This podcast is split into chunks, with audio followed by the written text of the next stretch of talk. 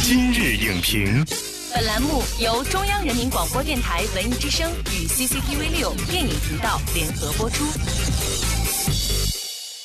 品头论足话电影，今日就评八分钟。欢迎收听文艺之声今日影评，我是梁植。雪豹、大熊猫、川金丝猴，中国国宝萌动海外观众。纽约点映，北美公映，我们诞生在中国，收获不俗口碑。中国导演如何在迪士尼的框架下保留中国的本土化标签？中国电影又如何以中国的观点讲好世界的故事？今日影评特邀我们诞生在中国的导演陆川共同探讨中国国宝如何萌动全球。欢迎陆川导演。大家好，我是陆川。北京时间的四月二十二日，也就是世界地球日，我们诞生在中国将会在北美全面上映。之前呢，这部影片已经率先通过首映和一部分啊北美的观众见面了，而且备受好评的。跟这个家人们分享一下，印象深刻的评论都有哪些？一般就是 amazing 啊，什么这种就是 unbelievable 什么。呃，就反正各种大词儿吧，就是我也不敢太当真，你知道吗？很多人就表示说，没有想到中国有这么漂亮的风景，有这么漂亮的野生动物，所以呢，就是这次带去一个纯净的中国，带去一个纯自然的中国。中国是一片神奇而又神秘的土地，它广袤无垠，变化万千。不同的观众其实捕捉影片中的点不一样哈。相比于中国观众，这一次对外国观众而言，什么是很特别的？基本上提到的东西都挺一致的。比如说，那个雪豹的两个孩子还活着吗？大熊猫现在的这个生活状况怎么样？还有就是对于一些到底拍摄地在哪里，是中国的什么地方？当然，我觉得这里边最大的一个惊喜是雪豹的故事。那个东西让我看完之后，其实就用崔健一首歌吧，歌词叫“一颗子弹击中了我胸膛”，你知道，就嘣的一下被打着了。而且我想要的这个关于生生不息的这种事儿也都讲透了，尤其是仙鹤从头到尾这种结构。如果要没有这一下，没有最后达瓦之死，那当然可能就变成一合家欢电影，缺乏了对野生动物困境的一种表达。那这个电影可能就在真诚度上，我觉得会。打很多的折扣。正好我们在洛杉矶这个做口碑场的时候，是给两百八十几名孩子和他们的老师放了一场。在雪豹这块儿的时候，确实是肃静。孩子们在这个年龄应该看到自然界这种生死，因为我觉得什么东西都是在有限度的时候它才珍贵。在中国的神话故事里，当一个生命逝去。被称之为仙鹤的丹顶鹤会承载着它的灵魂，重新开始生命的轮回。刚才呢，我们说了很多这个关于这个片子的导演的从头到尾的创作。我们接下来也来具体的聊一聊这部电影啊。我们诞生在中国，选择了川金丝猴、雪豹、熊猫啊三种中国的珍稀的野生动物作为故事的主角。它也是一部中美合拍片。我们觉得它是这个中国面孔、外国基因的，有一种混血的气质。在这个期间哈，是怎么样向外国观众讲述有中国特色的故事？说实话，当时在做这个故事的时候，确实是没有说想专门为观外国观众做这事儿。倒是学到了一点，是因为这三年的过程中间，从我们筹备到拍摄到剪辑，整个这个过程三年多的时间呢，我觉得迪士尼有一件事情从来没有跟我说过。就是关于发行和市场，反而呢，就是他们一直在说的一件事情，就是故事。你为什么要用这个动物？那你通过这个动物要讲一个什么故事？在他们心目中，讲一个好故事，可能是给所有的观众听，是不不需要用国界、用语言、用种族来区分的。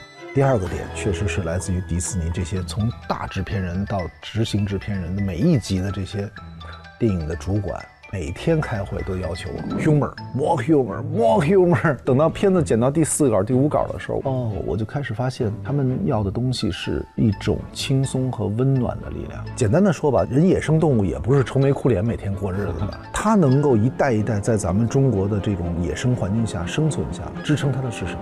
是一种简单的顽强的快乐。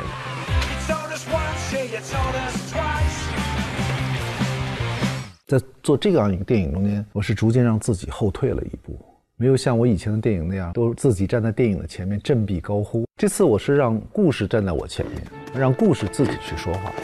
龚羚羊很乐意另觅新欢，然后组建新的家庭。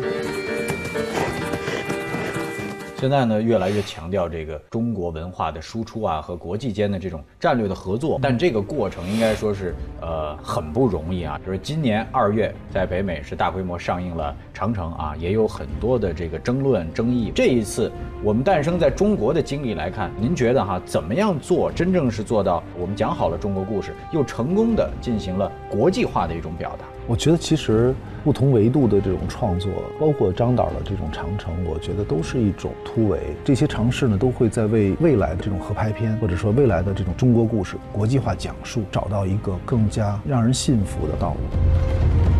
现在已经知道不靠谱的是什么，比如说用一两个演员打酱油这个事儿，肯定就不是叫中国电影，这个也不是真正的合拍片。另外一两个演员的这种突围，他说说不上中国文化的一个突围。好故事能够去往任何一个国家，去征服任何一个观众。父亲非常欣慰，淘淘又回到了家人的怀抱。只要是这些东西，其实你会发现在任何种族、任何民族、任何国家，在每个人心中其实都有这个东西。所以那你就其实是能够触动他们的这种点。南京南京也好，王的盛宴也好，都是想用一种蛮荒之力去击碎一些东西，想去呈现一些真相，打破一些谎言。但是在《诞生于中国》，可能我使用更柔和的力量。打个比方说，熊猫的故事，其实我一直觉得熊猫的素材非常的可怕，因为熊猫一直坐在那儿吃竹子，每天就吃竹子，要么就抱孩子，就它没有那任何戏剧的东西。但是呢，因为我我那段时间就是正好媳妇儿生孩子了，因为刚生完嘛，肯定体态还比较肥美，正好抱着一孩子。然后正在喂孩子，我从侧背后看就特别像那个熊猫抱孩子那个状态。这一瞬间，我就觉得这种静静的喂孩子也是一种挺感人的事儿。第二天，然后我就去。看那个素材，然后就突然发现很神奇的事情发生了，就是原来我觉得特别无聊的熊猫抱孩子、喂孩子那些镜头，都就开始有一种母性的光芒，那就把这些动人的东西积累起来，就像涓涓细流汇成河一样，把这些素材全挑出来，慢慢的剪一条线，就是熊猫母亲怎么养大自己的女儿的故事。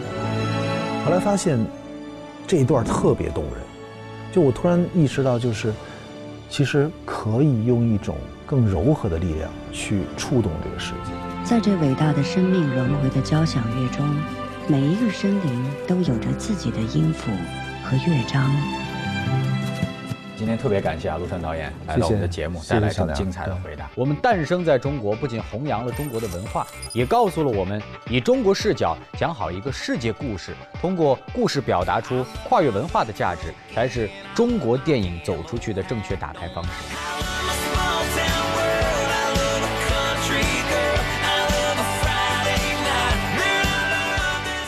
栏目视频内容，请关注 CCTV 六电影频道，周一到周五每晚十点档《今日影评》。